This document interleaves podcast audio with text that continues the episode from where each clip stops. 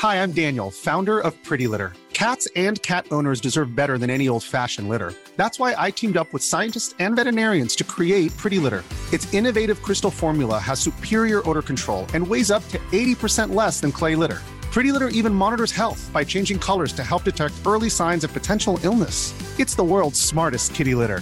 Go to prettylitter.com and use code ACAST for 20% off your first order and a free cat toy. Terms and conditions apply. See site for details.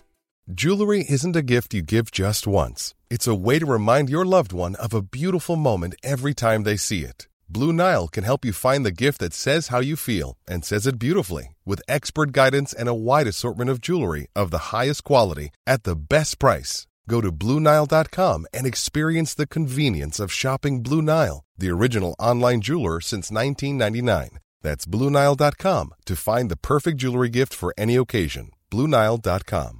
Quality sleep is essential. That's why the Sleep Number Smart Bed is designed for your ever evolving sleep needs. Need a bed that's firmer or softer on either side? Helps you sleep at a comfortable temperature? Sleep Number Smart Beds let you individualize your comfort so you sleep better together. JD Power ranks Sleep Number number 1 in customer satisfaction with mattresses purchased in-store. And now, save 50% on the Sleep Number limited edition Smart Bed for a limited time. For JD Power 2023 award information, visit jdpower.com/awards. Only at a Sleep Number store or sleepnumber.com. Life is full of awesome what ifs, and some not so much, like unexpected medical costs. That's why United Healthcare provides Health Protector Guard fixed indemnity insurance plans to supplement your primary plan and help manage out of pocket costs. Learn more at uh1.com. Millions of people have lost weight with personalized plans from Noom, like Evan, who can't stand salads and still lost 50 pounds. Salads, generally, for most people, are the easy button, right? For me, that wasn't an option. I never really was a salad guy. That's just not who I am. But Noom worked for me. Get your personalized plan today at Noom.com. Real Noom user compensated to provide their story. In four weeks, the typical Noom user can expect to lose one to two pounds per week. Individual results may vary. I'm Sandra, and I'm just the professional your small business was looking for. But you didn't hire me because you didn't use LinkedIn jobs. LinkedIn has professionals you can't find anywhere else, including those who aren't actively looking for a new job but might be open to the perfect role, like me. In a given month, over 70% of LinkedIn users don't visit other leading job sites. So if you're not looking on LinkedIn, you'll miss out on great candidates like Sandra. Start hiring professionals like a professional. Post your free job on linkedin.com/people slash people today. The following is a presentation of the Force Center podcast feed.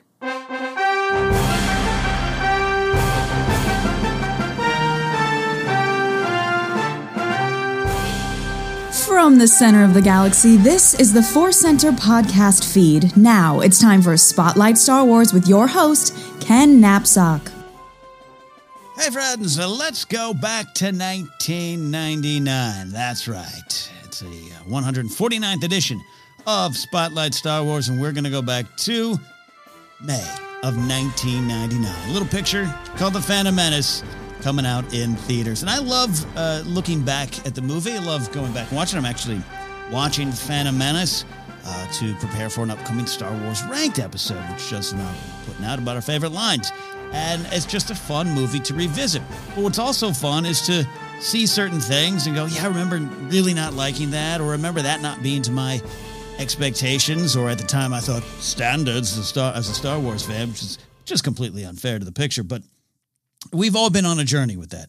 We all have been on a journey with Star Wars Episode One: The Phantom Menace. Even if you saw it at seven, eight, nine years of age back in 1999, maybe you revisit it a little bit later on, and maybe uh, it it doesn't uh, doesn't explode off the screen as much as it did. Maybe there's something there that you have to dig a little deeper to find out. I really contend that we all have had a wonderful, at times challenging, but at the end of the day, because it's Star Wars, fun journey with the Phantom Menace. And I thought uh, when I got a hold of this TV guide that I'm flipping through, a uh, listener supporter, uh, DJ Old Boy is his screen name, uh, sent this TV guide over to our offices at the Good People Association, the production company and a YouTube channel that uh, I do some work with uh, nearby with Josh McCouga, Mark Riley. We have a lot of fun. We got our Kickstarter going with Futility, the actual game of living board game. Support it if you want.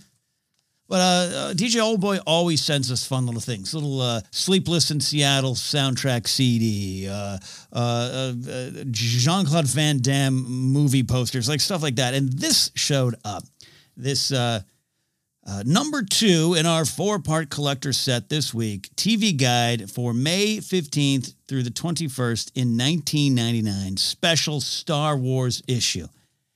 On the cover, we got Phantom, uh, the Phantom Menace uh, hero, I guess you could say, uh, uh, Liam Neeson. Uh, then you got uh, two battle droids, all those battle droids. Then you got this evil looking, kind of yellow, angry eyed, horn having baddie. Got to be a, a, a Sith, right? Got to be the main bad of the entire series. Man, look at that. He's on the cover of TV Guide.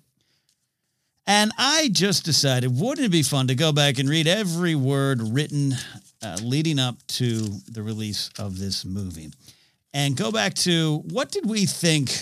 What were our expectations? And I'm, I'm kind of speaking directly to my generation older. But again, even if you're seven and you're seeing a trailer, you're going to have some expectations about it. And I've always said I've never backed off the fact that I just I love the the, the two main Phantom Menace trailers. Uh, me and Mark Ellis will talk about them often about how often randomly we'll just put them on on YouTube in hotel rooms while we're doing comedy or just uh, home alone and you want to watch uh, a Star Wars trailer. I love those trailers, even though I remember watching those trailers and having a just a different story in my mind than the one we actually got.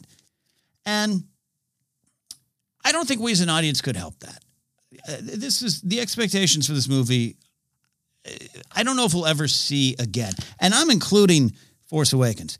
The hype was real for the Force Awakens, and the hype was big, and I don't think we'll ever feel that again. I mean, it's right up there. But 1999, we didn't think we are going to see another Star Wars movie. 2015, it was a big surprise in 2012. It was uh, headline news for a reason, but it wasn't entirely out of the realm of possibilities with what Disney was doing. Some of those conversations were probably, um, you know, you were you were having them in bars about what if they make more Star Wars films. Uh, crazy as it may seem, you know, uh, there was a slight chance that happened, and it all kind of made sense. Uh, whether you love the Disney sale or not, but that day it all kind of made sense. But 1999, May of 1999, man, that didn't make sense to me. I couldn't believe it. And we've kind of been ready for this. The rumors swirling around uh, 1994 range and some of those early um, movie magazines that I have read here on Spotlight Star Wars.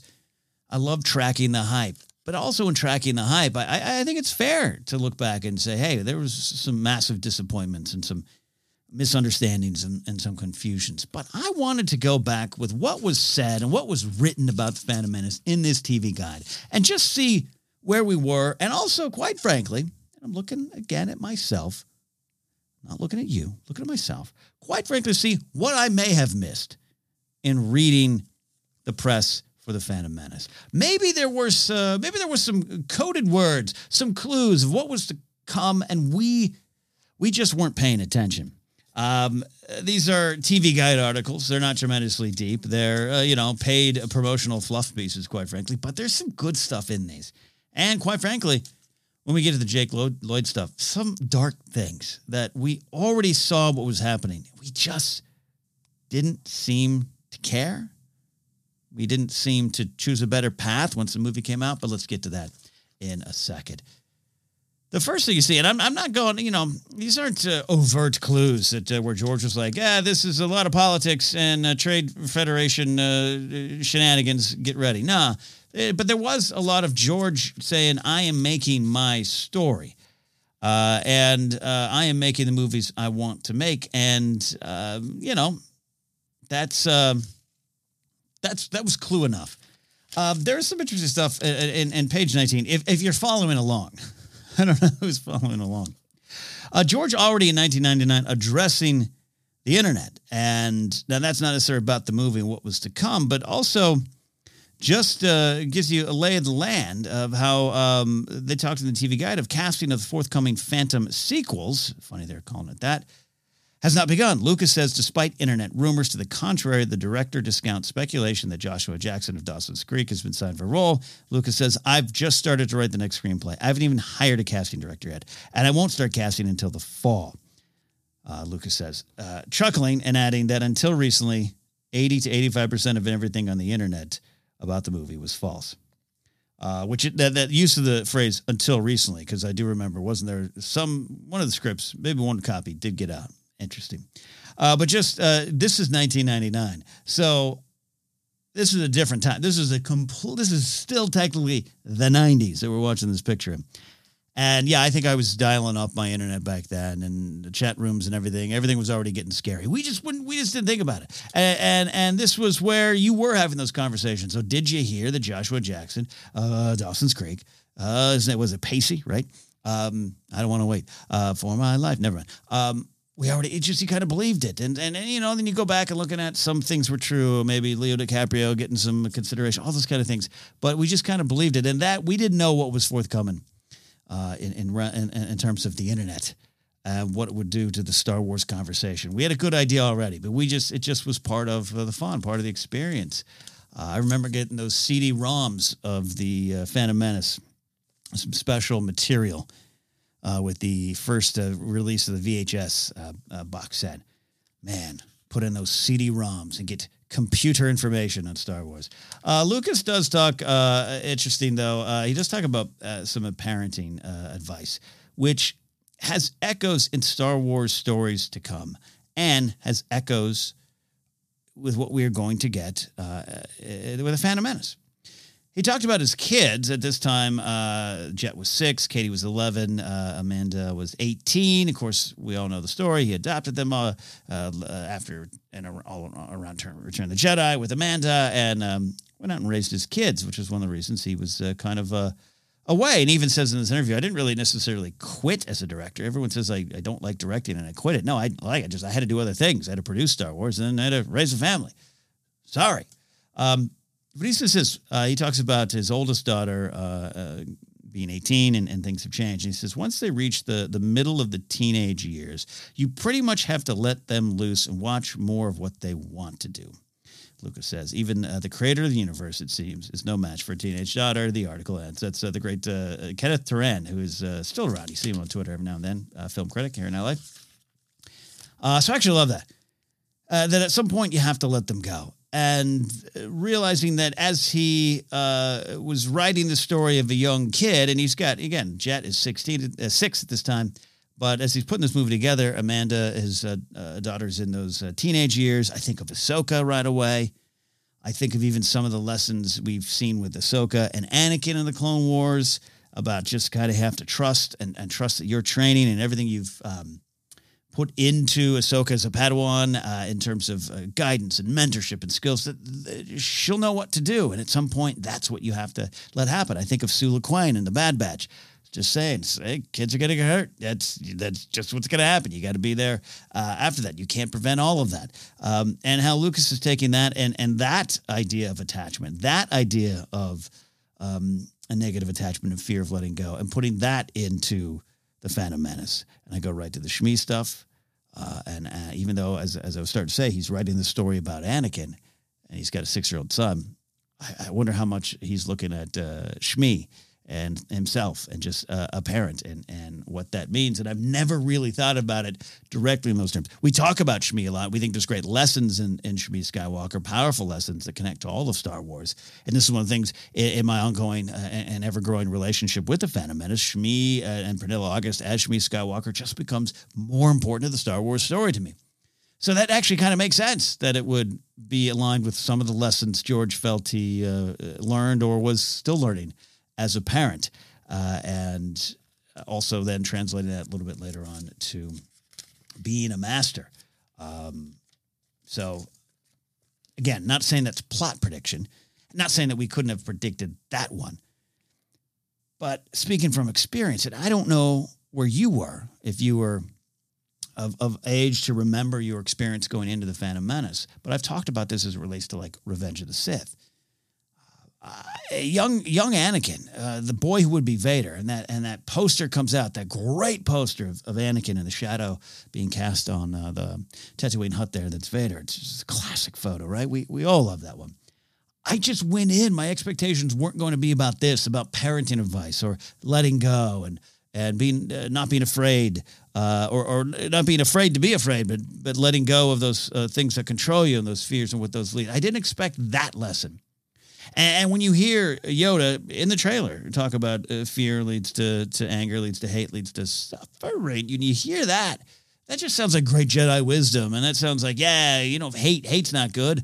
And how George is really always just doubling down on what leads to anger, what leads to the next choice being hate, which of course will lead to suffering of all kinds. And sometimes I, again, speaking of me, just took it took it in one particular direction and took it a little bit on the surface. And so when I hear this and I hear, yes, we're talking about Lucas and his kids, but that's where his mind was at this time when he's putting together this movie. And yes, he's telling this tale for a new generation. Yes, he's writing uh, floppy eared uh, comedy characters and doing all that. But this is the stuff that might have been at the core that I, I was not ready for when I slid into my seat at the Pacific Theaters in Winnetka, California, about a week after this TV guide came out. Great stuff there from George. Um, but, you know, without a doubt, some of the challenges still remain in The Phantom Menace, even for me. Uh, uh, around the dialogue, the delivery of the dialogue. I understand what George was trying to do. I understand how he kind of defends it, particularly in the stuff around uh, Attack the Clones, and I accept it. I, I think that I get what the creator is uh, saying. I put that put a capital T to a capital C on the creator. I, I wouldn't argue uh, with him about that. He, he, yes, the dialogue is supposed to be uh, a little stiff, a little time, a little different from from a different era. I get all that, but I don't think we you know, and look, some of the, the original trilogy uh, dialogue is is still, uh, you know, famously stiff, uh, particularly Jedi, particularly New Hope. I think Empire uh, skates that a little bit. So again, I was sitting down in that theater, and I remember my heart sinking a little bit early on with some of the dialogue in 1999 and some of the stuff with Natalie Portman. Well, here you go on page 22 of this uh, interview with Natalie Portman. She talks about uh, the dialogue being a bit rough.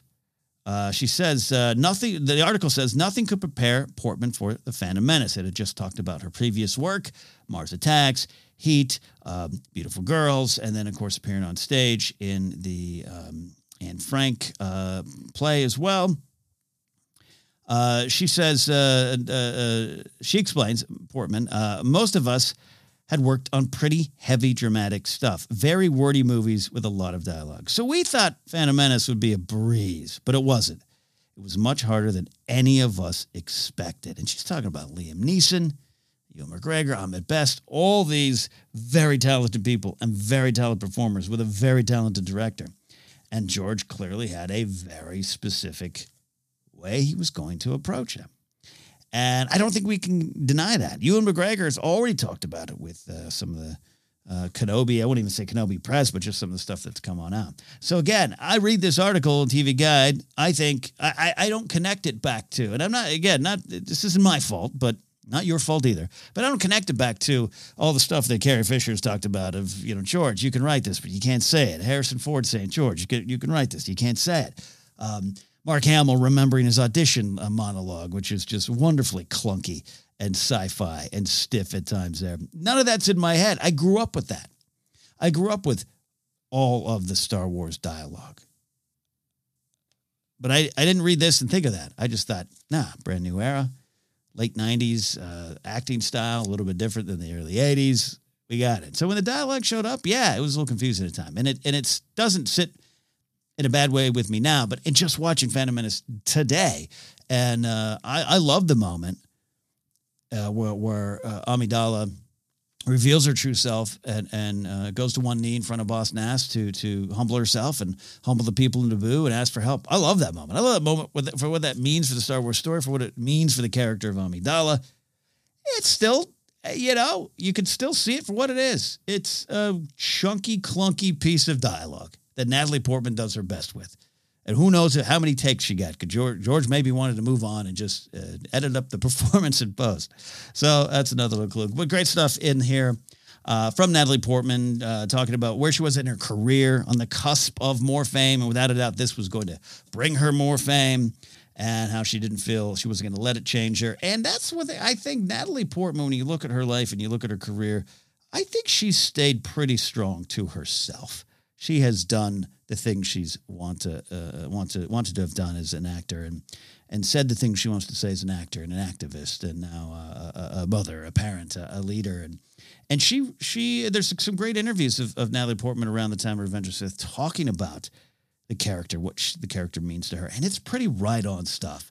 So uh, Harvard was still, uh, I think, in the future, or she was going to Harvard around this time. I think uh, she's still, obviously, the time this movie coming out, she's really young. And some of the interview questions they asked her are those kind of like cheeky, uh, do you got a boyfriend uh, questions, which are, you know, unfortunate, but then they do lead to a great, uh, you know, Saturday Night Live video sketch that went viral a little bit later on. Same type of vibe there. And there, once again, too, Natalie Portman doing what Natalie Portman wants to do. But all that dialogue, all the rough dialogue that was to come, I wasn't stopping. And nor were you. I, I, I doubt any of you were stopping to think, man, we're to get some rough dialogue in episode one. Ewan McGregor uh, has some good good stuff in here. Um, uh, nothing that would uh, talk. Uh, he's pretty excited about the movie. Nothing that would give you no talking or that would give you any kind of weird clues or, or weird uh, foreshadowing of some of the issues to come, except for he does have some great stuff about Star Wars, uh, the big movies, and the small movies, and fame and art. And this is someone already by the time he's cast, he's considered an edgy independent star. Trainspotting, Velvet Goldmine, which doesn't get talked as much as uh, Trainspotting. Uh, and um, he had said uh, infamously that he would never taint his soul with crap like Independence Day. But he says here in this interview, Star Wars as well, Star Wars. Uh, so he was on board, and that makes when I hear that, it makes just makes all the sense that he'd be chomping at the bit to come back and get another shot with Obi Wan Kenobi. And now maybe the dialogue will be a little different. No respect, no disrespect uh, to uh, George, of course. There. Um, so interesting stuff. Again, also to just to, as a Star Wars fan, to go back and think. Uh, here we are in 2021, coming up on 2022, waiting for an Obi Wan Kenobi series. That kind of blows my mind, doesn't it? Doesn't it? Uh, all right. On that note, I hope you're having fun taking this journey with me. Is this this is Spotlight Star Wars is, is truly just this monologue. I'm thinking aloud here. I'm I'm trying to put myself back in the place I was in 1999, and trying to analyze a little bit of why when I walked out of that theater, it didn't feel right, and it didn't no uh, prequelist love that I can uh, spout now will change the fact that on that uh, warm day in 1999, sitting outside in the parking lot with my friends as we all tried to process what we had just seen, uh, we didn't allow ourselves to process it. Uh, it took a while, at least uh, for me. Over around the corner, some nine-year-olds having a great time. They process it quite well. Um, so I love analyzing why. I love analyzing what what um, you know what went wrong in my in my heart, and how I got to where I am now uh, uh, so positive about these films. Uh, so it is. We're going to take a quick break. And on the other side, we're going to get uh, a little serious with what what uh, what happened with Jake Lloyd, and then wrap up our conversation about Phantom Menace back in 1999. Stick around Spotlight Star Wars.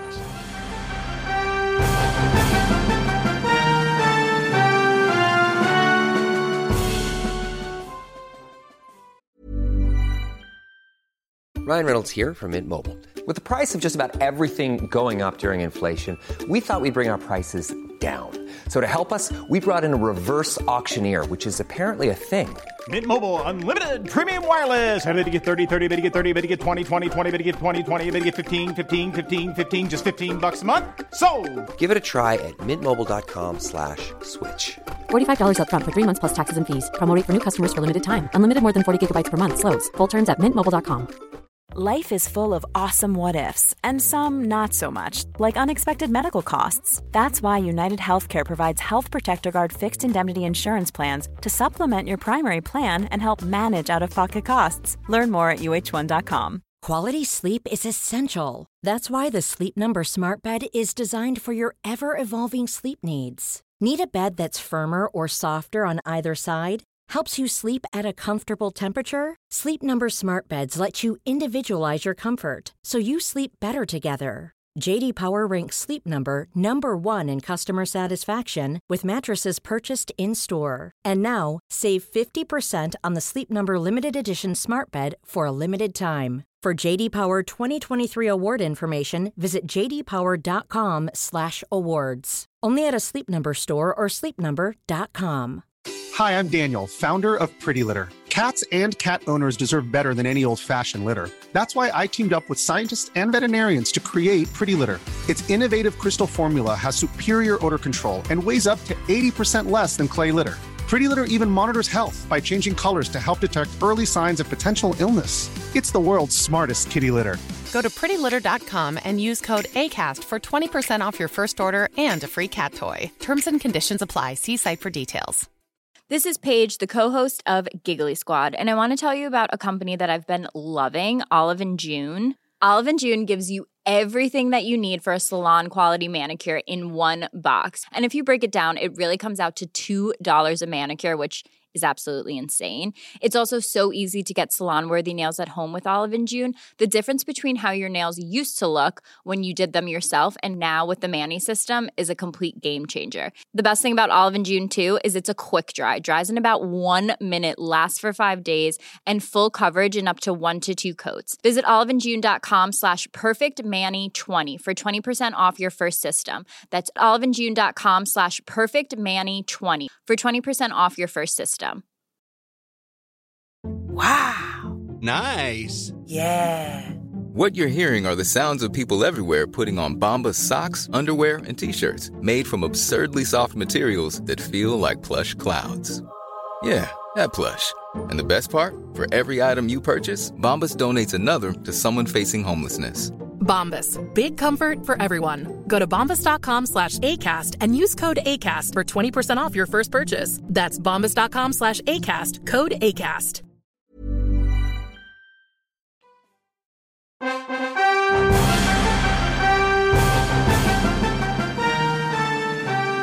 All right, we're back here on Spotlight Star Wars. I'm going through the TV guide. Oh, it's been fun to actually just thumb through the rest of the TV guide and remember the TV guide, quite frankly, was appointment reading, wasn't it? Cheers and jeers. You got to find out, uh, you know, who's being cheered and jeered this week. Uh, oh my gosh, uh, we got. Uh, I just accidentally flipped to uh, a uh, CBS advertisement for Prequel Monday. May, may the farce be with you. King of Queens. Everybody loves Raymond Becker.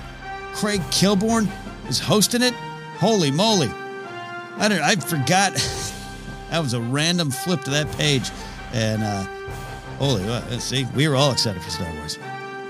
Uh, in being excited for Star Wars, I'm looking at this TV guide. I'm trying to see what was there. What was there? Uh, should I have been uh, a little more ready for the impact of the film, and uh, should I have been listening to the clues, not just with plot, with themes and what was going to be uh, happening around this movie? I just was happy to see my pew pew pew Star Wars saga back in theaters. So uh, at 22, I was 22 when this movie came out. I, I, I was no way I could predict everything good and bad that was going to happen from this. And quite frankly, coming out of the theater, no way I could be uh, could have predicted that where I'd be right now as a fan. Someone who absolutely just enjoys the hell out of the Phantom Menace. One of the things I have come to really love about the Phantom Menace in the last couple years, as we've analyzed uh, the importance of Qui Gon and his advice, and Qui Gon and his purpose and goals in the film, uh, Shmi and her role, uh, is the stuff with Anakin. And look, I don't mind a little yippee joke or a little wizard joke. I, I really don't. I really don't.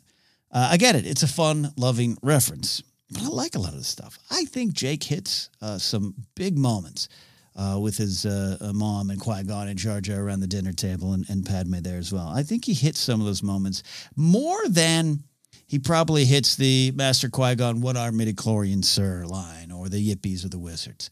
Um, he hits some of those notes, and he's a young kid with a director who's more worried about um, perhaps other things going around than another take on that dialogue. And then in the beginning documentary, you you hear you see George address that. Hey, there's probably some other actors I could have gone with here um, that would have maybe hit the marks a little better, been a little bit more um, prepared. And maybe we save a save some money, save some time, save some shots. But I like what Jake brings to the table. Paraphrasing George at this point, and all all uh, all said and done in the end, I think if you go back with a different eye and a different uh, maybe peace in your soul as a Star Wars fan, you see what George was talking about. Number one, I think he, he just looks like a Skywalker. Number one, but uh, he's got he's got energy. He's got a, a, a, a little glint in his eye. He's got something there, and the Jake Lloyd article uh, in this uh, thing. There's two things that stand out. One, um, we'll start with the bad stuff. Um, man, they're pretty honest that already before this movie had come out that there was already a lot of heat, lot of heat from the fandom coming towards Jake Lloyd. The article uh, reads Landing the much coveted role of young Anakin Skywalker comes at a price. These days, the Lloyds are dealing uh, with rumors that Jake's Vader is a dud, that some of his scenes had to be reshot, and that on the set he was nicknamed Mannequin Skywalker because his performance was so stiff. Well, first of all, I would argue there's a lot of stiff, stiff performances in The Phantom Menace, perhaps again by design. Um, look, there's no denying you probably get what leaked out. You probably probably know, and who knows where the sources are, and if they're early internet movie sleuths and reporters. I, you know, I, I'm not dumb. I see what I see why someone may have uh, thought that, and at the time, maybe why they would have said that. But it is, it's nothing short of tragic to read this now on the at the at the week the movie came out. Um, and, and to know what ends up uh, and has happened with Jake Lloyd and, and his life and his struggles and his uh, relationship with Star Wars and the things he's gone through and, and the mental uh, health battles and and um, legal troubles, all the things that at times uh, you could consider it a, a, a worst case scenario. And Jake and Ahmed Best took the brunt of everything that was going to come after here in May of 1999. And we have done a great job, I think, as a fandom to look at Ahmed Best and not just welcome him back. He, he didn't, he wasn't, he wasn't owed that from us. You know, we, he didn't deserve, he, he, if he wanted to come back, he had every right to come back. Uh, he came back when it was the right time. But I do think, especially uh, celebration uh, Chicago 2019, I think we were ready for it and we viewed it. And I think we as a fandom got uh, downright defensive about Ahmed Best, especially when he came clean with some of the struggles uh, he had uh, gone through with uh, his l- very life in the balance, his career destroyed, all for the sake of Jar Jar jokes, which are, you know, hey, look, Jar Jar steps in the poopy. We got it. If that if that's all you got about Jar Jar, you know, I don't want to have the conversation with you anymore. I think Joseph and I have done a, a, a really good job on uh, Clone Wars Report, digging into some of the great Jar Jar moments that are there, even more moments that challenged me. And there are Jar Jar moments in The Phantom Menace that certainly challenge me as a Star Wars fan. Absolutely. But we've done a great job of 20 years gone, looking back, looking what Ahmed did for just the technical side. All the credit, uh, uh, rightfully so, in a lot of ways, given to Andy Serkis for uh, performance capture and motion capture performances. But do not overlook Ahmed Best. And I think we as a Star Wars fandom really, again, get defensive and won't let anyone else forget that anymore. Do not forget Ahmed. Do not forget what they did for the uh, technical side of that. And do not forget what he brought to the role. I even get defensive about that. I understand and, and love the expansion of Gungan characters to, to have uh, different accents and speak. And I, I, get a lot of the, the controversy and, and um, the, the racist overtones that, that people uh, uh say are there. I totally get it. And it's that's not wrong. But also, Ahmed put a lot of himself into that role, put a lot of his own choices into what was going on there. So I like that we can have the nuanced conversations. We can say, hey, we can be a little better about how this character sounds. And believe me, Phantom Menace has some challenges. But we can also look with uh, a lot of love, warmth, and gratitude towards Ahmed Best. I hope and pray, and I got to believe that one day, when he's ready, when his family says, hey, yeah, we're in a good spot. He's in a better spot, better spot. That Jake Lloyd can be welcome back. And again, if he's never steps foot at a Star Wars convention or a Star Wars related interview, who's going to blame him? Who's going to blame him? But again, if a 22 year old soul like me, uh, you know, in a 45 year old body, uh, can look back and look at Phantom Menace and see Jake Lloyd's performance in a brand new line in a different line and and sift through uh, some awkward moments here and there and find the heart of this young uh, uh, character, a character that we, um, uh, uh, you know, want to understand more, want to understand what went wrong, and want to understand uh, the important lessons there that George has for the character in the fall of Anakin Skywalker. If we could do that, man, if I can do that, because I sat in the theater and going, and then he says wizard, and then he says, now this is pod racing. what, th- what what we all thought was uh, maybe harmful jabs, surface level criticism, uh, nearly led to the complete destruction of uh, this person's life, and and without a doubt his career. He, before this, Jingle All the Way. He's on ER. He was uh, in a movie with Marisa Tomei, uh, Unhook the Stars. He's working. He's a young young kid working, and there's dangers in that. Don't you know? I'm out here in LA. It's, uh, the acting industry is tough for everyone. It, it it breaks you down at any point. Entertainment overall, but particularly acting, uh, you're so just it's, it's so about putting yourself out there daily. Auditions, the research, the the the, the taking the the chances and, and working full time, 365 days a year for what you hope is one break, and that's tough on adults seven, eight, nine, ten year old kid at the time of this interview going through that already. And then he becomes the face of failure for this franchise. We just, we just didn't know. Should have. We should have been listening to interviews like this. If I'm reading this at 22 and I'm reading what his mom and, and, and, and dad, Lisa and Bill, are saying about what's going on to this 10 year old at this time, uh, they go on to say, um, after a source, they the article talks about a source saying, "Ah, that's bunk." His scenes with Natalie Portman his seen uh, with his uh, nemesis, a computer-generated character named Sebulba, are among the best. Jake gets it, says the source. He gets the whole digital thing. Um, then the article said, still the sniping stunned his parents. It really hurts, says Lisa. It is a personal attack on a 10-year-old little boy. George was really upset, quite honestly. Bill and I are really mad. But Jake took it better than we did.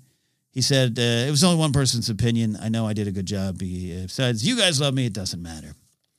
And I hope those words could still be roaming around and found inside the soul uh, of Jake Lloyd. I really mean it. I really do. Uh, I don't know. Again, if he never wants to step back, he never steps back. But I read this and I, I have, I have uh, anger. I also have slight shame as a Star Wars fan that that, that uh, uh, I, I won't go as far as to say we let this happen, but I was part of this. Part of this. I, you know, I didn't seek him out on Friendster or MySpace or Twitter and say things to him, and I wasn't uh, a host of a podcast then. Um, but I had these conversations, my friend. I misunderstood a lot of what George was trying to do with Anakin. I remember saying, "This, they should have just started it with teenage Anakin, prequel Anakin. Uh, that that should have been it. Not not the kid Anakin. Uh, you know what I mean by prequel Anakin, but like you know, teenage Anakin, Attack of the Clones. Start it there. In this article, they talk about how George, and this is from Jake Lloyd himself. George wanted me to play him as a loving character. I don't think of him as the evil monster the first three films. And that's what George was putting in there. That's absolutely what George Lucas was putting in there. I wanted a cool, soon to be evil Vader. My view of Darth Vader in the prequels for a long time was he should have choked and destroyed and taken the power. That should have been how he fell. And we've talked about it a lot. And I've talked about it right here in Spotlight Star Wars. That that was never the point. That was- wasn't the point uh, when it was all said and done on the original trilogy. And I love that George decided, no, I need to really drive this home, particularly in Revenge of the Sith. But back here in the beginning, you saw the poster. We all saw the poster. Young Anakin, the shadow. The shadow was Vader. Ooh, we needed dark and we needed gritty. But George was telling the story of a loving child. A smile and a song in this kid's heart who just wanted to help the galaxy, who just wanted to do right, who just wanted to help his mom. Just couldn't get over that attachment. He just couldn't get over those fears. And by the time he gets to Coruscant, the cracks are already starting to show. And the Jedi are driving it home. What do you miss your mom? What are you cold? Come on, kid. We don't even want to train you. What are you doing here? A ship, a cup, a ship, a speeder? Yay, great. No training for you. Sorry you miss your mom. That's the story George was telling. Jake's got it right there. He's saying it right there. Did he play that? And did he play that correctly? George wanted me to play him as a loving character. I think he did. Much like Ahmed Best coming back to Star Wars Celebration and getting a nice hearty round of applause, I pray for the day Jake Lloyd can be in the right spot in his life, the right spot in his life, that he can not just return to a uh, celebration stage and wave, but that he can feel that the words he said here back in 1999 that I know I did a good job. Besides, you guys love me. It doesn't matter. I hope those words can still be found in his heart. And I hope one day can be found for Star Wars and for the Phantom Menace. That was the biggest takeaway I had from this article. Final one was The Knight. Liam Neeson joins the force. No questions asked. Very interesting. And this has come up in other interviews, but this this interview here, uh, written by uh, David Gritten, uh, talks about how he accept he Liam Neeson met with George, and then accepted the role right then and there without even reading the script. And you can make a joke about that, right? Did he see the stiff dialogue coming? W- w- would he have changed his mind? Would he have still done it? I think he still would have done it. I think anyone would have done it. Reading a script and then going out and shooting the movie and seeing the final product, entirely different, right? Entirely different. Uh, he talks about how in 1977 he was connected to Star Wars, uh, seeing uh, seeing Star Wars in Belfast, uh, Northern Ireland, on a day when uh, the violence was shaking the city. There were bombs going off all over the city. You could hear them during the film. By rights, no one should have been there or interested in the movie, but that place was packed. That's the power of Star Wars back in uh, 77 and for all time. Uh, very interesting talking about uh, what was forthcoming. So he's the Jedi Knight. This article talks about. He's the Knight. It, it has uh, two shots there. It has uh, Liam uh, on Naboo, lightsaber out uh, shortly before they run into Darth Maul. Then has a shot on Tatooine, that mini duel with Maul and uh, Qui Gon. A lot of us were getting ready for that, right? And the inset reads uh, Qui Gon duels with the evil Darth Maul. Oh man, so exciting, so exciting. Uh, but he says this. Um, he says this. I love it. He says uh, Neeson likens a Jedi to marshals in the Old West. I'm a Jedi Knight who stands for a code of ethics and morals that are fast disappearing in the world George has created. Um, it goes on to talk about, uh, and here, and here, no, this is what this is actually. This is his point. the The article, uh, well written, uh, well put together by David Gritten. Where, wherever you are, you did a great job. Uh, but there's that little line there. I'm a Jedi Knight who stands for a code of ethics and morals that are fast disappearing in the world George has created. Great. And then it goes into fighting. Neeson talks about it's the best costume I've ever had. It looks regal, but it was designed with a lot of physical activity in mind. Activities such as wielding a lightsaber. Whoa, there's a Star Wars fan. I'm excited. We got the picture of him fighting this Maul character. Um, he says, um, I've done a few sword fight films before. I've always kept fit, but hey, this is uh, different. Uh, it just gets you excited, man. Um, just gets you excited because he's a Jedi and he's got to have that lightsaber out and he's got to be fighting.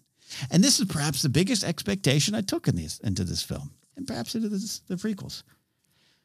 Liam Neeson talking about no, uh, there's a the codes, uh, a code of ethics and the morals in this world. They're they're disappearing, and here I am. I'm trying to hold on to them. Uh, we just couldn't imagine that it was the Jedi Order that was also seeing some of this decay. That George was trying to talk about uh, the rise of Palpatine wasn't all about Sith lightning. It was about trade disputes, blockades, policy, bureaucracy, politics. George was getting ready to tell us the story of how a loving boy got caught up in all of that and how the Jedi themselves got caught in the fall. But we, and I do mean me, were reading this article and saying, yeah, lightsaber fights. So there you go. That's my journey back to 1999 in this wonderful TV Guide Collector's Edition. I think I'll hold on to it for a little bit. Uh, the condition's generally okay, but eventually I'll probably throw it into a fire. and just sip a whiskey and think back to those heady days leading in to the Phantom Menace. Thanks for listening, everybody. This has been Spotlight Star Wars here the Force Center podcast feed. You can find us on Twitter at Force Center Pod. We're on Instagram and YouTube. You can get merch at teepublic.com slash user slash Force Center. You can audiobook on us if you'd like at audibletrial.com slash Force Center. And you can uh, support us directly at patreon.com slash Force Center. From there, you can access uh, things like our Discord and have a daily conversation with the Force Center community. Uh, for me, you can follow me at Ken Napzok or go to kennapzok.com. Thanks to all those who uh, came out to see me perform stand up comedy in New York City last week. More dates coming soon San Francisco in late October. And in December, looks like I'll be heading back to Washington, D.C. So if you want to see me do some comedy, go to my website to check it all out there. Don't forget, if you'd like, uh, I do some work over the GPA, the Good People Association. We got a Kickstarter going. Uh, check it out if you want to support a board game, Futility, the actual game of living, a game we've designed and want to get out to the world. But that's it. That's it this week. So, for all the things in Phantom Menace that were there that we weren't just ready to take in, we'll see you next time here on Spotlight Star Wars.